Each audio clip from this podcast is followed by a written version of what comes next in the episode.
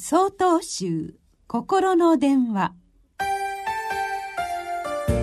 今週は「誓いの力」と題して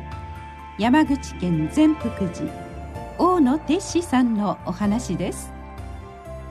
今年私は数えで40歳になりました。この機会に写真の整理でもしようかとアルバムを眺めていたら古ぼけた原稿用紙が挟んであるのを見つけました。小学校2年生8歳の頃の私が25歳の自分を思い描いて書いた作文でした。この作文はタイムカプセルに入れて校庭にうずめ17年後に大人になった元生徒たちに渡すという学校行事の時に書いたものでした。読んでみると25歳の自分は毎日お経を唱え師匠に代わって法事に行き日本だけにとどまらず海外へも行き人助けをし座禅をしているだろうと書いてありました。8歳とはいえ我ながらよく書けたものです。見習いのお小僧さんをしていた当時からお坊さんらしく生きる。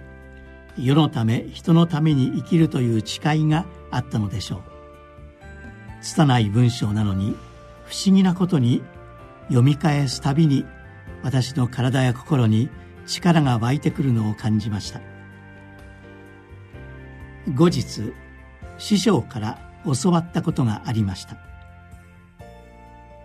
お釈迦様をはじめとする歴代の創始方はみんな必ず修行の成就と人々の安らぎを願い誓いを立てられていたと。そしてその誓いを同じく持つ者には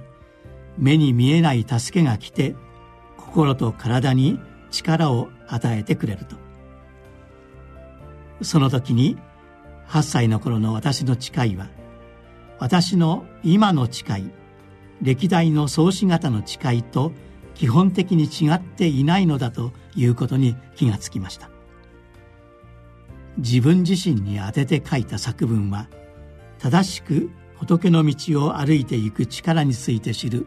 とても良い機会となりました。昔のことだと思っていた誓いは今もここにあり今後も私に大きな力を与えてくれるでしょう。